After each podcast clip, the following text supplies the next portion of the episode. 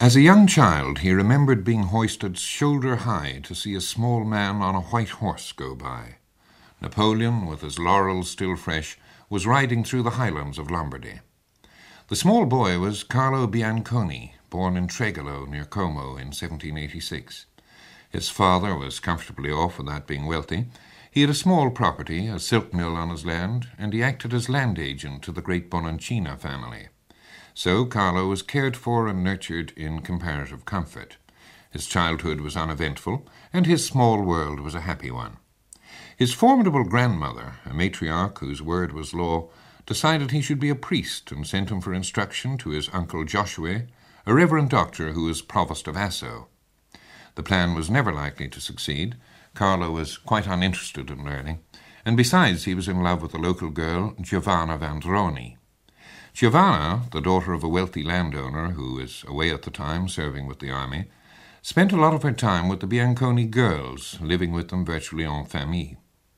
She and Carlo saw a lot of one another, and though they were only in their mid teens, this was a love affair destined to have long term effects, as you will hear.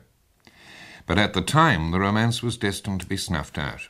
Giovanna was already promised in marriage to the son of a noble family, but even had that not been so, Carlo wouldn't have been considered a suitable match for her. At that time, many of the artisans of the Como district used to emigrate to the British Isles. The more talented ones dealt in ornamental goods, the less successful wound up playing barrel organs. At sixteen, Carlo went to make his fortune, to fulfill the ambition that he once expressed to own much land and many white horses.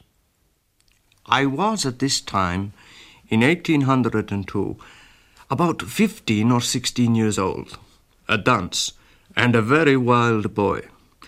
Yet I am sure I had the credit for being much worse than I really was. I cannot say whether it was my ill repute or the conscription that induced my father to send me abroad to sow my wild oats. I was, at any rate, bound to Andre Faroni, who was to bring me to England. If I did not like to become a dealer in prints, barometers, and spyglasses, at the expiration of eighteen months I was to be placed under the care of the late Mr. Paolo Cognari, who was to make new arrangements with my father. Faroni received a large sum for my maintenance, but he saved my father and Mr. Cognari all further trouble about me, for, instead of taking me to London, he brought me over to Ireland. This man had three other boys under his charge besides myself. One was Giuseppe Castelli, a son of the innkeeper in a town near Asso. The second was Gelarmo Camniari, the son of a master tailor at Como. The third was Giuseppe Ravalli, a plain, good lad, a year or two older than myself, and the son of the honest flax dealer. My father had a great regard for Rabaldi, and prevailed on him to bind his son to Faroni. This boy was to have been a kind of brains carrier for me, being so much steadier than I was. As a reward for looking after me, he was to share all my advantages at the expiration of eighteen months' apprenticeship. On the eve of my departure, my uncle, the Reverend Dr. Matze, gave an entertainment not at his new living in the mountains, but at the inn in Cosmo, where the boys were to meet our new taskmaster. Up to this time, I had been much elated at the prospect of escaping from school and of seeing the world.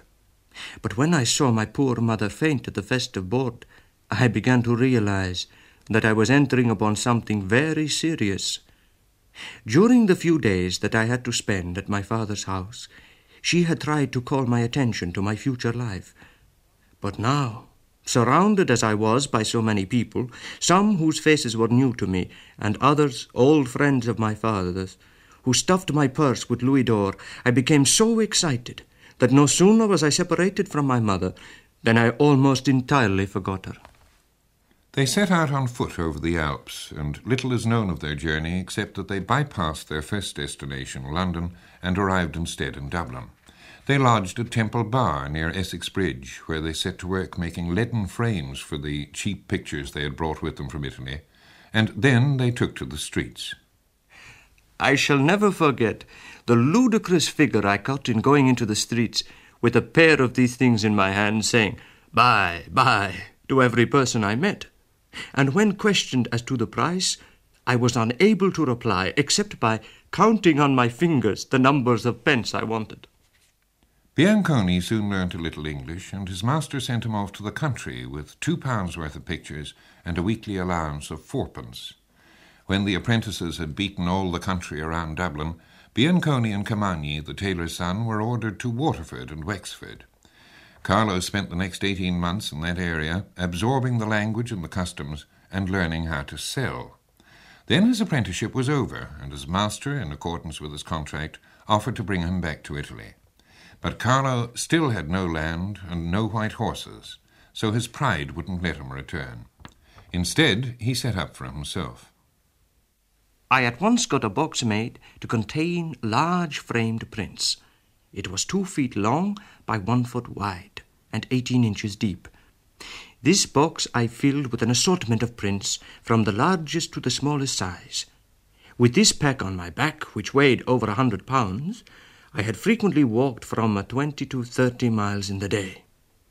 I was then seventeen years old, and I knew neither discouragement nor fatigue, for I felt that I had to set to work to become a great man. It was not long before I came to perceive the great differences between the peddler doomed to tramp on foot, as I was, and his more fortunate fellow who could post or ride on horseback. These thoughts were hovering about in my mind, along with the fixed idea that had become a ruling passion with me how to become somebody. And this firm resolve enabled me to overcome the discouragement and discontent that had previously oppressed me. In the course of his rambles through the country, Carlo met with great hospitality. Not alone did the strong middle class families entertain the handsome Italian peddler boy, but they recommended him to friends in distant parts. And it was in this way that he was introduced to the Baldwin family in Cahir, and they became almost his second parents. Another friend of this time was the Reverend Mother of the Ursuline Convent in Thurles, Mrs. Tobin, so called because of the penal statutes which outlawed ecclesiastical forms of address. In later years he was to admit that while he was not afraid of God Almighty, he was terrified of Mrs. Tobin. She used to call him Charles in the Irish way, and it was at this time that he dropped the Italian form of his Christian name and became Charles. Another friend he first met at this time was Father Theobald Mathew. He came on the scene providentially when Charles was getting the worst of a street fight and rescued him. Toby, as Charles called him, became his lifelong friend. Staying with the Baldwins was their niece, Julia Burke, and she was destined to figure largely in Bianconi's life. She bore a striking resemblance to the beloved Giovanna, who had been left behind in Italy. She and Charles took to one another instantly, and it was she who was instrumental in getting him to stop being a peddler and to set up as a carver and gilder instead. When her visit to the Baldwins ended and she was returning to her home in Carrick, Charles decided to go too, and there he set up a small shop, but since he was not very skilled as a craftsman, it didn't prosper much. Often, while tramping the Munster roads, he had envied those who rode or drove. Now he began to see how badly business was affected by the lack of public transport. I supplied my Carrick shop with gold leaf from Waterford, going down in Tom Morris's boat to buy it. Carrick on Suir is twelve or thirteen miles from Waterford by land, but the winding of the river make it twenty-four by water. This boat was then the only public conveyance. The time of its departure had to depend upon the tide, and it took from four to five hours to make the journey. One such rain sodden trip resulted in pleurisy, and when he had recovered, he decided to move again, this time to Waterford, where he took private lodgings and sent out his advertising cards. Charles Bianconi, gilder and print seller, looking glass and picture frame manufacturer at Mr. Prendergast's opposite the Royal Oak, George Street, Waterford, informs all ladies and gentlemen that he executes all kinds of gilding in oil and burnished gold equal to any other person in this country and on moderate terms. He frames and glazes portraits, pictures, prints, drawings, and looking glasses in the newest style and on the shortest notice. NB. Country commands by a line, postpaid, directed as above, will be punctually attended to. He spent two years in Waterford working hard at his trade and improving his mind under the direction of another great friend, Edmund Rice, the founder of the Christian Brothers. Rice was to prove a most powerful influence on his whole life. Then, at twenty two, he felt the urge to move yet again, and having already tried four of the five principal towns on the River Suir, Thurles, Cashel, Carrick, and Waterford, he now decided on the fifth, Clonmel. The first premises he took there weren't suitable, but then he paid quite a lot of money to take the corner shop, and this was the start of the upswing in his fortunes. He needed to attract attention, so he ordered from Ribaldi, a fellow apprentice who was now a successful businessman in London, a very large gilded mirror. The effect of this in the window of the corner shop was sensational. Horses shied away from their reflection, an old countrywoman fainted, but everyone noticed and customers came. Bianconi was a difficult name for them to remember, so to the locals he became Brian Cooney, or Brian of the Corner, a play on the Irish meaning of the word. Success led to success, and he soon was commissioned to collect golden guineas for the use of the government in their continental wars. The people used to hoard the guineas, and Charles would pay as much as twenty eight silver shillings to acquire them. He then passed them on to Dublin at a substantial profit. He was becoming a man of consequence, and he was increasingly irked by the penal laws which held the Catholics down. He had his own way of dealing with them, as in the local library. In the house, numbered 112 Main Street, was the newsroom, which I joined. I was greatly struck by the loud and consequential talk constantly going on between a Mr. Jepson and a Sir Richard Jones, and two more of their set, whereas I and my fellow papists were not allowed to speak above a whisper. This I resolved not to submit to, for I could see no reason why, when I had paid my money in a public place, I should not share all equal rights. Others followed my example, and as we all, Protestants and Papists, indulged in equally noisy declamation, a stranger entering our newsroom would have been puzzled to say which party were the privileged administrators of the penal code. At this time, Bianconi, with his newfound affluence, had a smart yellow gig, but he never forgot the hardships of walking, and the idea began to germinate of starting a cheap form of mass transport. Professor Kevin B. Nowlan fills in the picture of what travel was like at that time. Time in the early 19th century may not have been as valuable as we claim it is in the middle of the 20th. But nonetheless, time was still an important consideration. And Bianconi, on one occasion, made the, I think, very important observation that a farmer living 20 or 30 miles from his market town spent the first day in going there, a second day in doing his business, and a third day in returning. Now, the cynic might say that the farmer could be tempted to perhaps uh, stay longer in the market town for reasons other than transportation. But even allowing for conviviality, there is still a point in Bianconi's uh, description of travelling conditions. Without horses, then, travel was slow and time consuming. The other important factor to remember is that travel was expensive in the 19th century. Now, we're apt to complain, and I suppose rightly, nowadays, at the cost of travel. It's constantly rising. But in the 19th century, before the age of the railways, and of course the railways brought with them an enormous revolution in social terms in the context of travel, before the railways, the cost was very, very high. In 1824, for example, it cost eight and fourpence to travel inside a cramped and uncomfortable coach on the journey from Dublin to Carlow. And if you are prepared to risk your life and limb perched on the roof of the coach, it cost you five shillings. Now, these charges have to be seen in the context of earnings at the period. A farm labourer would be very fortunate indeed in 1824 or 25 if he earned a shilling a day. More probably, he earned less. So that an ordinary working man's week's pay would go in conveying him from Carlow to Dublin. So the real cost of travel was terribly high. It's easily accounted for. Horses were expensive, they had to be fed, a great deal of manpower was involved, and the units of transportation were very small the coach, or, for that matter, the sidecar. Bianconi's, I think, contribution was to realise that in this area the market possibilities were very considerable. Now, how was he going to go about meeting that market demand? Now, it would be foolish to assume that the kind of service which he was going to offer did offer was going to revolutionise the transportation of the very poor. It didn't. The poor man still had to walk. But there was a wide range of people who had to be catered for. So I come back to the two basic factors. One, the need for cross country lines of transport. And secondly, the need to move away from a totally Dublin orientated transport and to provide both at a reasonable price.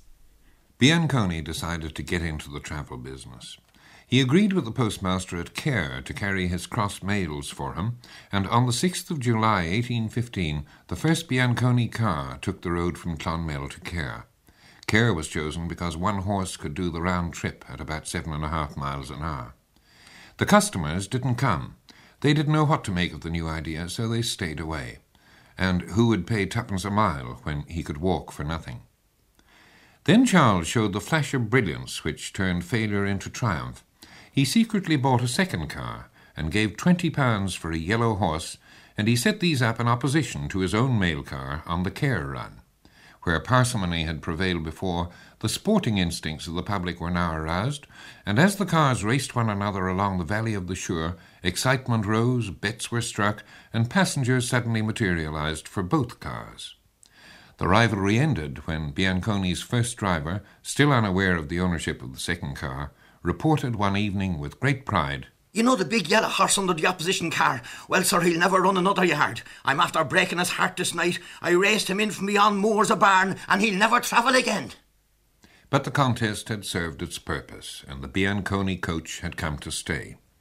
Gradually, the new route spread out over County Tipperary and beyond, and people marvelled that a foreigner with a poor background could initiate and control such an enterprise. Colonel S. J. Watson is one of Bianconi's biographers. Bianconi, I think, has not been very accurately portrayed if you think of him as an impoverished peddler boy who suddenly developed a flair for business. His family, where I suppose you describe them as middle class, professionals in Italy. Um, he himself had been brought up, I think, in business-like, in a business-like atmosphere. He understood accounts because his father was a land agent, and going around with his father, he must have absorbed the principles of elementary finance, bookkeeping. But at the same time, what interests me is his actual character, which is fairly elusive. He was a very complex character. But he must have been an attractive character, an outgoing personality, a cheerful personality. He obviously inspired loyalty, but at the same time, he had the essential worth which retained that, that loyalty. So the empire of this cheerful, attractive character spread. Speaking to the British Association for the Advancement of Science in 1843, Bianconi was able to say, or was able to boast, that I now have cars running from Longford to Ballina and Belmullet, from Athlone to Galway and Clifden, from Limerick to Tralee and Cahersiveen. In 1845, the Bians, as they were called, covered some 3,260 miles per day. In other words, the service was now spreading out from the southeast to give a network of services over a very large part of the island. Now, his rates were very competitive and attractive. The fare per mile could be as little as a penny halfpenny, though it was often, of course, higher. And one of the impressive things about the service, and noted by travellers, was that the estimated average speed of a Bian was between 8 and 9 miles per hour, which is quite fast considering the conditions at the time. A retired Bianconi agent remembered his first introduction to Hearn's Hotel. At the back of the hotel and office was a large yard. On the right was the harness room where five men were busily working. Higher up there were three forges with eight smiths, all of them busy with their irons. On the left was the timber shop where a foreman and his wheelwrights were engaged. Above that were the hospital stables capable of holding sixteen horses. And in a loft over the stable and timber shop, two men were always at work making new cars and another one painting them. Mr. Quirk, a good and kind man, superintended this department. I was next brought to a square yard on the other side of the street where f- forty horses stood in charge of eight grooms. And I afterwards learned that all these horses went out every day and others came back in their places. Cars drawn by three and coaches drawn by four horses came in and went out so fast that for days I was bewildered uh, and didn't know what to think. Another man who was a little bewildered was an eminent passenger, William Makepeace Thackeray. I made the journey upon one of the famous Bianconi cars. Very comfortable conveyances, too, if the booking office would only receive as many persons as the car would hold. For half an hour before the car left for Killarney, I observed people had taken their seats, and let all travellers be cautious to do likewise, lest, although they have booked their places, they be requested to mount on the roof and accommodate themselves on a bandbox, or a pleasant deal trunk with a knotted rope to prevent it being slippery while the corner of another box jolts against your ribs for the journey. I had put my coat on a place, and was just stepping to it when a lovely lady with great activity jumped up and pushed the coat onto the roof, and not only occupied my seat, but insisted that her husband should have the one next to her.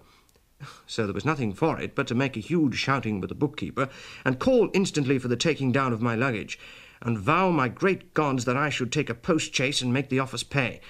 Upon which I am ashamed to say some other person was made to give up a decently comfortable seat on the roof, which I occupied, the former occupant hanging on, heaven knows how or where. A company of young squires were on the coach, and they talked of horse racing and hunting punctually for three hours, during which time I do believe they did not utter one single word upon any other subject. The Bians brought colour to the countryside, the coachmen full of skill and self importance, the highly individual horses, like the totally blind one which led one team, the nimble ostlers, some of whom could vault over two full grown horses. And watching every detail was Bianconi, ordering his ostlers' wives not to keep hens lest their husbands should steal corn, planting spies on his own cars, scanning every single waybill Yet generous, too, paying full wages to sick or injured employees. And he was no male chauvinist. He hired women just as readily as men. The women were generally the wives or daughters of deceased agents. My father was not at all averse to allow women to occupy these posts.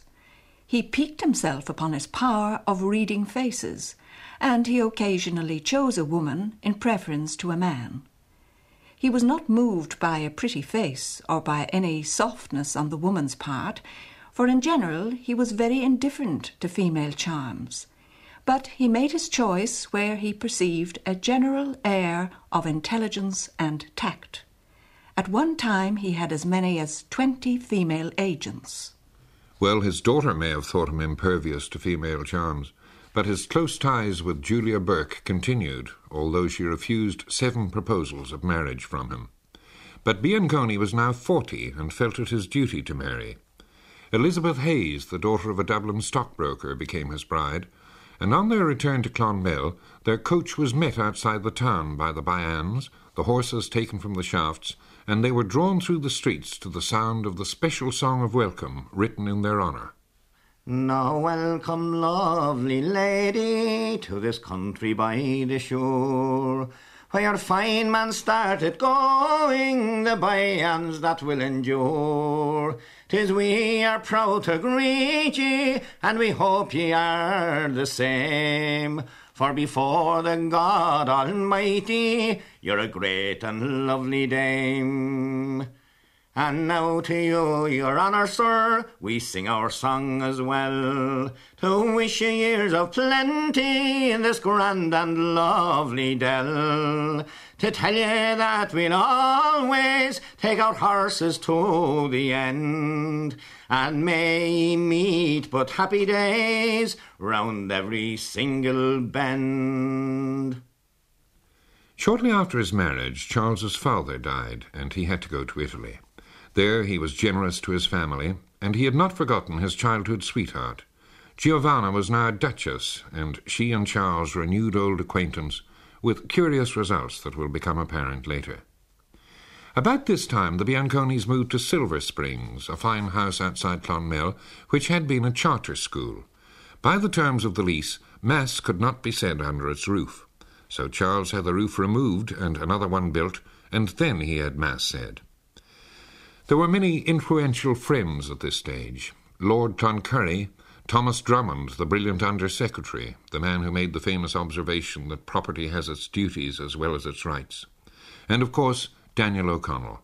He had known O'Connell for years, and each recognized the worth of the other, and a great bond existed between them. Bianconi thought repeal was inadvisable, and O'Connell berated him in a letter. Merrion Square, 24th of March, 1843. My dear friend, what the deuce is Tipperary doing? What the double deuce is Clonmel doing? And especially what is its valiant corporation doing?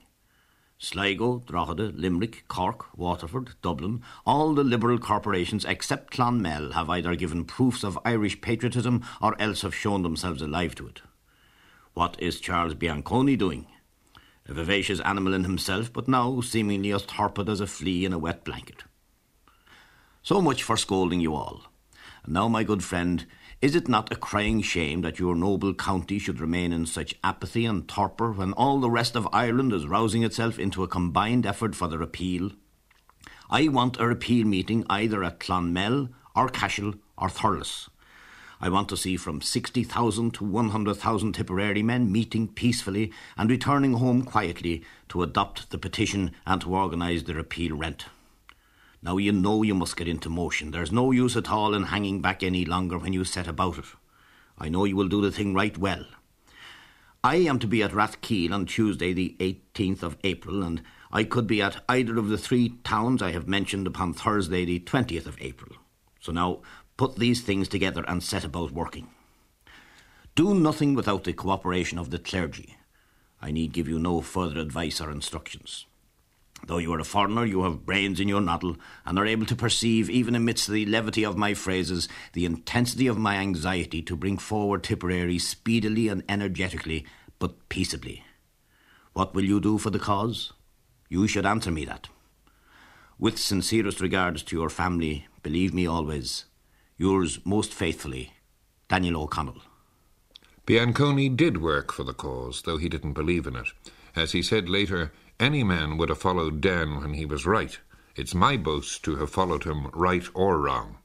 He also straightened out the Liberator's tangled finances and backed him in establishing the National Bank. The advent of the railways was seen as a disaster by coaching companies, and they naturally resisted it.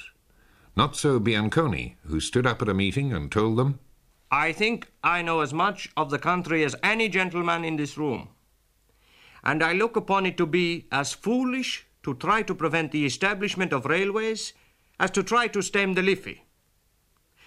My own loss by the establishment of the railways would be greater than that of any gentleman here present. I may say greater than the combined losses of all the gentlemen here present. Still, I see that railways must be made. And I not only do not oppose them, but I have taken shares in the undertaking.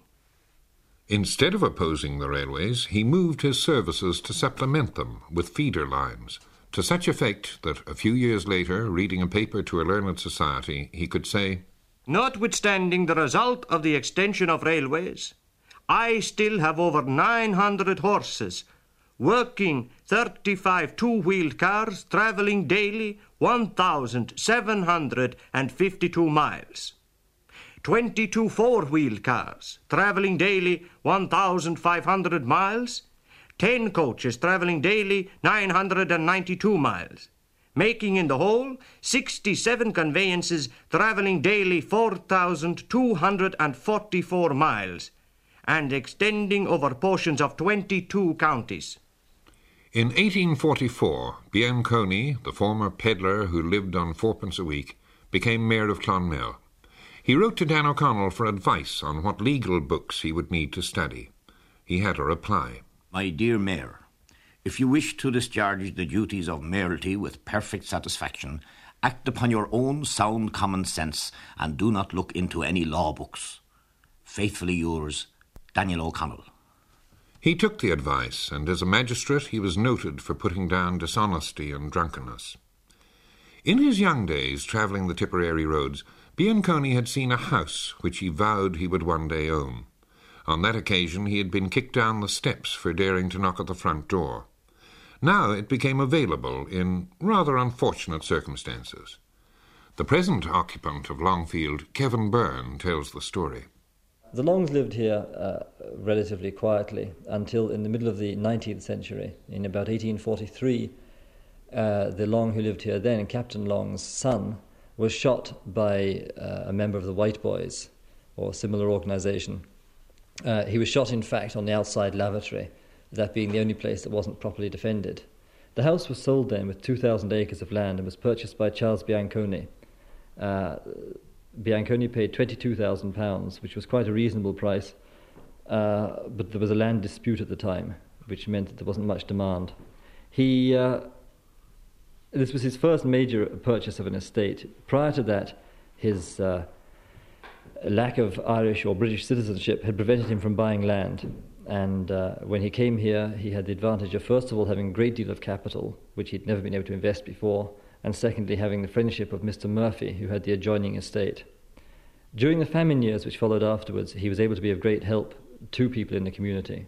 He paid pre famine wages right through the famine and on the home farm of about 350 acres. During the famine years, he was able to employ as many as 300 men at one time. He imported polenta and uh, other products from abroad, and even at one stage brought across a French chef to teach local people how to cook uh, some of these uh, potato substitutes. In time, Longfield recovered from the horrors of the famine, and the family were happy there. Charles lavished money on the place, kept a large staff, and entertained on a princely scale. His great granddaughters, the Misses Ryan, remember the big house. It was very lovely, and of course, very well um, equipped in every way, and lots of maids there to run about and do things. And of course, there was the butler. And of course, the great thing to do was to be very chummy with the butler. And he sort of took her for a walk down the garden and he reached the plum that you couldn't reach. and things like apricots, that. Imagine apricots used yes. to be grown there, and of course they had planted it so as it would remind him of Italy.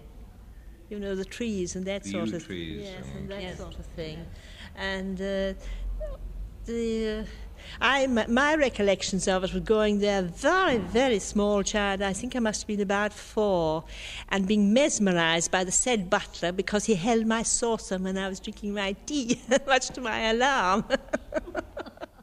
Two generations before the Mrs. Ryan, the nursery had been occupied by Charles's children.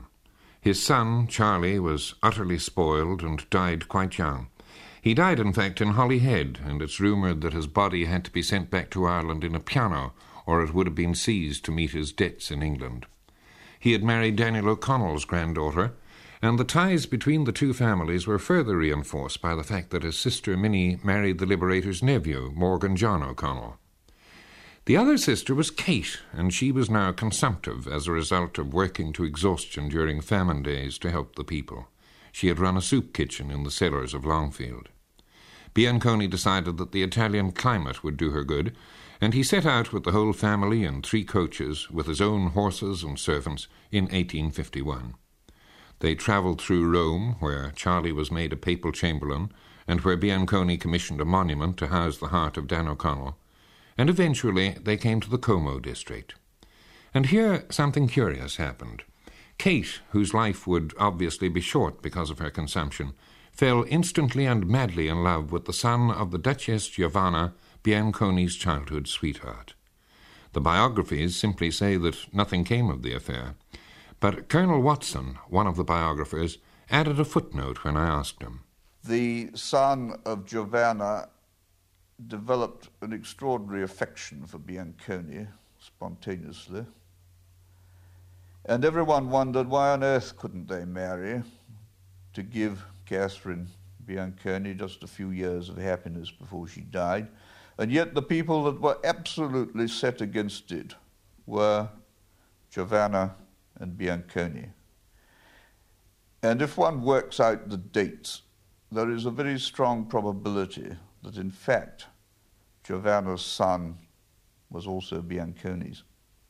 And that is, would explain why there was this tremendous opposition. You see, Bianconi's wife was in favor of it. And for some reason that was never explained, Bianconi and Giovanna uh, set their faces against it and said this will not occur. And it was very tragic because um, Catherine Bianconi died tuberculosis, and when she died, um, her young man went into a monastery and spent the rest of his life there. Bianconi, on his return from Italy, devoted himself more and more to charitable work, and his interest in education persisted. Siobhan Lynham talks of his motivation in this regard. Bianconi was fond of referring to himself as being uneducated. His schooling had certainly been cut short, and it was probably the feeling that his education had been inadequate which made him particularly interested in the schooling of others. For instance, while he was mayor of Clonmel, he accepted no salary. He gave the money to the poor schools of the town. He was one of the first supporters of the national schools, though he visualized them as non denominational. And he gave lavishly to the Christian brothers, to whom he left a large bequest. And one of his methods of repaying those who had befriended him in early life was to pay for the higher education of their children. And he had his own word of advice for them Keep before the wheels, young fellow, or they will run over you. It was the Synod of Thurles which decided in 1850 to establish a Catholic university as opposed to the Queen's colleges, which were called godless colleges. And Dr. Leahy, the president of the College of Thurles, was one of Bianconi's best friends, and from the outset, the wily Italian, as his parish priest had unwisely dubbed him, was interested in the venture. Writing to Sir Robert Peel on the subject later, he declared he had been convinced that such an institution was indispensable for the proper education of our Catholic youth. One of the finest Georgian houses in Dublin was 86 St Stephen's Green. It was built by the great Irish builder West for John Whaley of Ballinaclash, County Wicklow. It was stuffed with magnificent things. The auction of the pictures alone, for instance, took three days. And it ended with Bianconi, who was a member of the Catholic University Committee, buying the house in trust for the university. Bianconi became a Justice of the Peace and, at 77 years of age, a Deputy Lieutenant for the County of Tipperary. He was immersed in politics on behalf of the Liberals and wrote on election matters to everyone imaginable the Viceroy, the Archbishops, William Smith O'Brien, the Lord Chancellor, and of course Daniel O'Connell. The treachery and fraud of politics, the broken hopes and promises, the bribes and threats, nothing could loosen his interest in electoral affairs. The more distant parts of his car empire were sold off to the local agents, usually on their terms, because he was a generous man to his faithful staff, despite the fact that he would argue with them like a fishwife over a discrepancy of a few pence. But he still, in his eighties, held the reins of most of the Bianconi service, and he could claim a unique record. My conveyances, many of them carrying very important mails, have been travelling during all hours of the day and night, often in lonely and unfrequented places. And during the long period of forty two years that my establishment is now in existence, the slightest injury has never been done by the people to my property, or that entrusted to my care. And this fact gives me greater pleasure than any pride I might feel in reflecting upon the other rewards of my life's labour. Early in 1875, Bianconi had a stroke. He was nearly 90, and his daughter Minnie, now married and living in Limerick, realized that the end was near and rushed to Longfield to be at his side. He did not bid us goodbye, and I have no last word of tenderness to recall. The day before his death, my mother asked him if he would communicate, and he said quite plainly, with the blessing of God. Soon afterwards, she asked him if he suffered pain, and he said, No pain. He then dozed off, and from that torpor he never awoke. His face was calm and placid, and at last he passed away very quietly, and we just saw his head drop back onto James Sweetman's shoulder. It seems to me to be almost needless to say with what sorrow the news of his death was received, or what respect was paid to his dead body. While he lay dead, the house was thronged with people coming to pray beside him and to bid him a mournful farewell. His funeral was more than half a mile long. The people carried his coffin on their shoulders from the parish church to the little mortuary chapel, and I never saw shown stronger feelings of sympathy and respect. Gentle and simple, all came to his funeral. Old friends of his that I hardly remembered, poor old Bian men that I did not know even by sight, all came to pay their last tribute to their good old friend and say, God be merciful to him. A hundred years ago, the death of Bianconi the carman was mourned in Tipperary.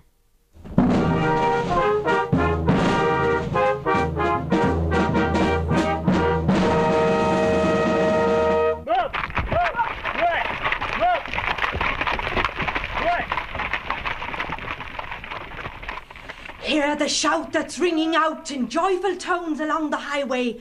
Loud and clear the people cheer. We'll soon be here, 'tis coming our way. First a rumbling in the distance, then an echo through the trees, next a faint voice calling, Faster! Carried on the evening breeze. Watch the grey dust rising as the coach swings round the bend to gather speed. Driver straight and steady, ever ready to correct an erring steed. Hear the bugle blast resounding and the whiplash split the air as the thundering hooves go pounding. On the roads to everywhere. See them pass each lad and lass in mirthful mood and voices blending. Laughter peals a swearing, wheels tap out a tune that is unending. Up the highways, Down the byways, cross the glens and through the fells. by the highlands and the lowlands, Over moorland, hills and dells.